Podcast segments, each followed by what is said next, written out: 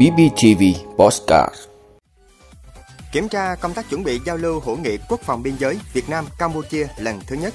Tăng cường giám sát bệnh viêm gan cấp tính ở trẻ. Nhà nước góp 18,1% vốn đầu tư dự án BOT sân bay Sapa giai đoạn 1. Moscow tăng cường an ninh trong dịp kỷ niệm ngày chiến thắng. Tỷ lệ lạm phát tại Lào tiếp tục lập đỉnh mới. Đó là những thông tin sẽ có trong 5 phút tối nay ngày 7 tháng 5 của BBTV. Mời quý vị cùng theo dõi. Thưa quý vị, sáng nay ngày 7 tháng 5, đoàn công tác Bộ Quốc phòng do Thượng tướng Hoàng Xuân Chiến, Ủy viên Trung ương Đảng, Thứ trưởng Bộ Quốc phòng làm trưởng đoàn đã đến kiểm tra công tác chuẩn bị tổ chức giao lưu hữu nghị quốc phòng biên giới Việt Nam Campuchia lần thứ nhất tại tỉnh Bình Phước. Đi cùng đoàn còn có Chủ tịch Ủy ban Nhân dân tỉnh Bình Phước Trần Tuệ Hiền, Trung tướng Lê Đức Thái, Ủy viên Trung ương Đảng, Tư lệnh Bộ đội Biên phòng, Thủ trưởng các cục thuộc Bộ Quốc phòng, Bộ Tư lệnh Bộ đội Biên phòng, Quân khu 7, Quân chủng phòng không không quân và các đơn vị liên quan. Thứ trưởng Bộ Quốc phòng Hoàng Xuân Chiến biểu dương tinh thần làm việc khẩn trương của các lực lượng để chuẩn bị cho chương trình giao lưu sắp đến.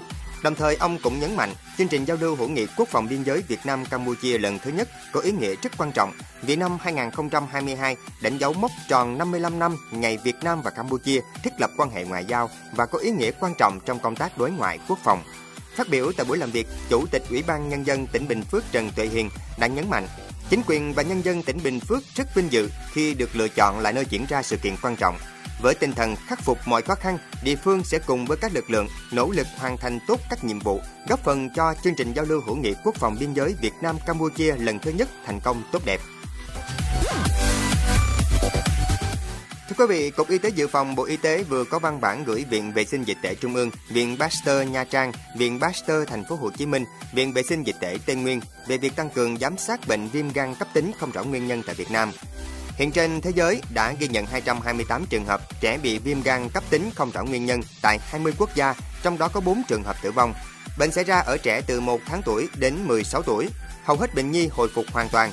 Tuy nhiên có một số trường hợp chuyển nặng, gần 10% các trường hợp phải ghép gan. Bệnh nhân thường có biểu hiện đau bụng, tiêu chảy, nôn mửa và men gan tăng cao rõ rệt.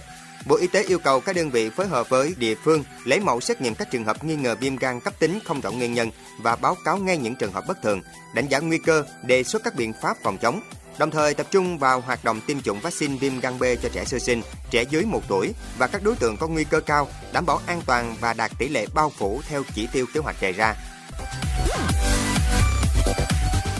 Thưa quý vị, Bộ Kế hoạch và Đầu tư vừa cho biết trong tổng vốn đầu tư dự án BOT sân bay Sapa giai đoạn 1 khoảng 3.651 tỷ đồng, nhà nước tham gia góp vốn khoảng 661 tỷ đồng, tương đương khoảng 18,1% tổng vốn đầu tư. Khoảng 2.990 tỷ đồng còn lại là vốn tự có, vốn vay của nhà đầu tư BOT. Cũng theo Bộ Kế hoạch và Đầu tư, sân bay Sapa sẽ được xây dựng tại xã Cam Cọn, huyện Bảo Yên, tỉnh Lào Cai, công suất 1,5 triệu hành khách một năm, Thời gian nhà đầu tư BOT vận hành khai thác sân bay để hoàn vốn đầu tư là 46 năm 2 tháng. Hiện có hai nhà đầu tư quan tâm dự án, dự kiến trong quý 3 năm nay sẽ tổ chức đấu thầu để lựa chọn nhà đầu tư. Thưa quý vị, chỉ còn vài ngày nữa cả nước Nga kỷ niệm 77 năm ngày chiến thắng phát xít Đức trong cuộc chiến tranh vệ quốc vĩ đại. Ngày 9 tháng 5 năm 1945, ngày 9 tháng 5 năm 2022, nhiều sự kiện lớn sẽ được tổ chức, đặc biệt là ở thủ đô. Chính quyền Moscow đang tăng cường các biện pháp đảm bảo an ninh và chống khủng bố trong dịp lễ này. Hơn 20.000 nhân viên đã được huy động để đảm bảo an ninh trật tự cho các sự kiện ngày chiến thắng 9 tháng 5 năm nay ở thủ đô Moscow. Tất cả các địa điểm tổ chức các sự kiện văn hóa vui chơi và giải trí đều được kiểm tra bởi các đơn vị kỹ thuật đặc công và chó nghiệp vụ. Các cơ quan an ninh cũng tiến hành giám sát chặt chẽ các địa điểm tập trung đông người và tăng cường kiểm soát các cơ sở có khả năng hiện diện những người cư trú bất hợp pháp trong quá trình chuẩn bị và tổ chức ngày lễ tháng 5, lực lượng vệ binh quốc gia tại Moscow đã thực hiện nhiều biện pháp bổ sung để tăng cường an ninh chống khủng bố cơ sở hạ tầng của thành phố. Các chốt an ninh bảo vệ các cơ sở quan trọng đều thuộc diện bắt buộc bảo vệ của lực lượng vệ binh quốc gia. Thưa quý vị, Tổng cục Thống kê Lào cho biết tỷ lệ lạm phát trong tháng 4 năm 2022 của nước này tiếp tục lập đỉnh mới, lên tới 9,9% so với cùng kỳ năm ngoái. Đây là mức lạm phát cao nhất từng được ghi nhận tại Lào trong 5 năm qua, sau khi chỉ số này đạt 10% vào tháng 1 năm 2016. Các nguyên nhân chính khiến tỷ lệ lạm phát tại nước này tăng liên tục trong thời gian gần đây là do sự tăng giá của nhiên liệu và các mặt hàng nhập khẩu khác. Giá dầu toàn cầu tăng do xung đột giữa Nga và Ukraine đã ảnh hưởng nặng nề đến các nước nhập khẩu nhiên liệu và khiến giá nhiên liệu nội địa ở Lào tăng tới 86%.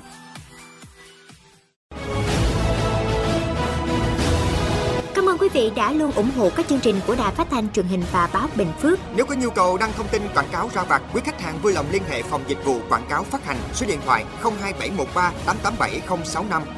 BBTV, vì bạn, mỗi ngày.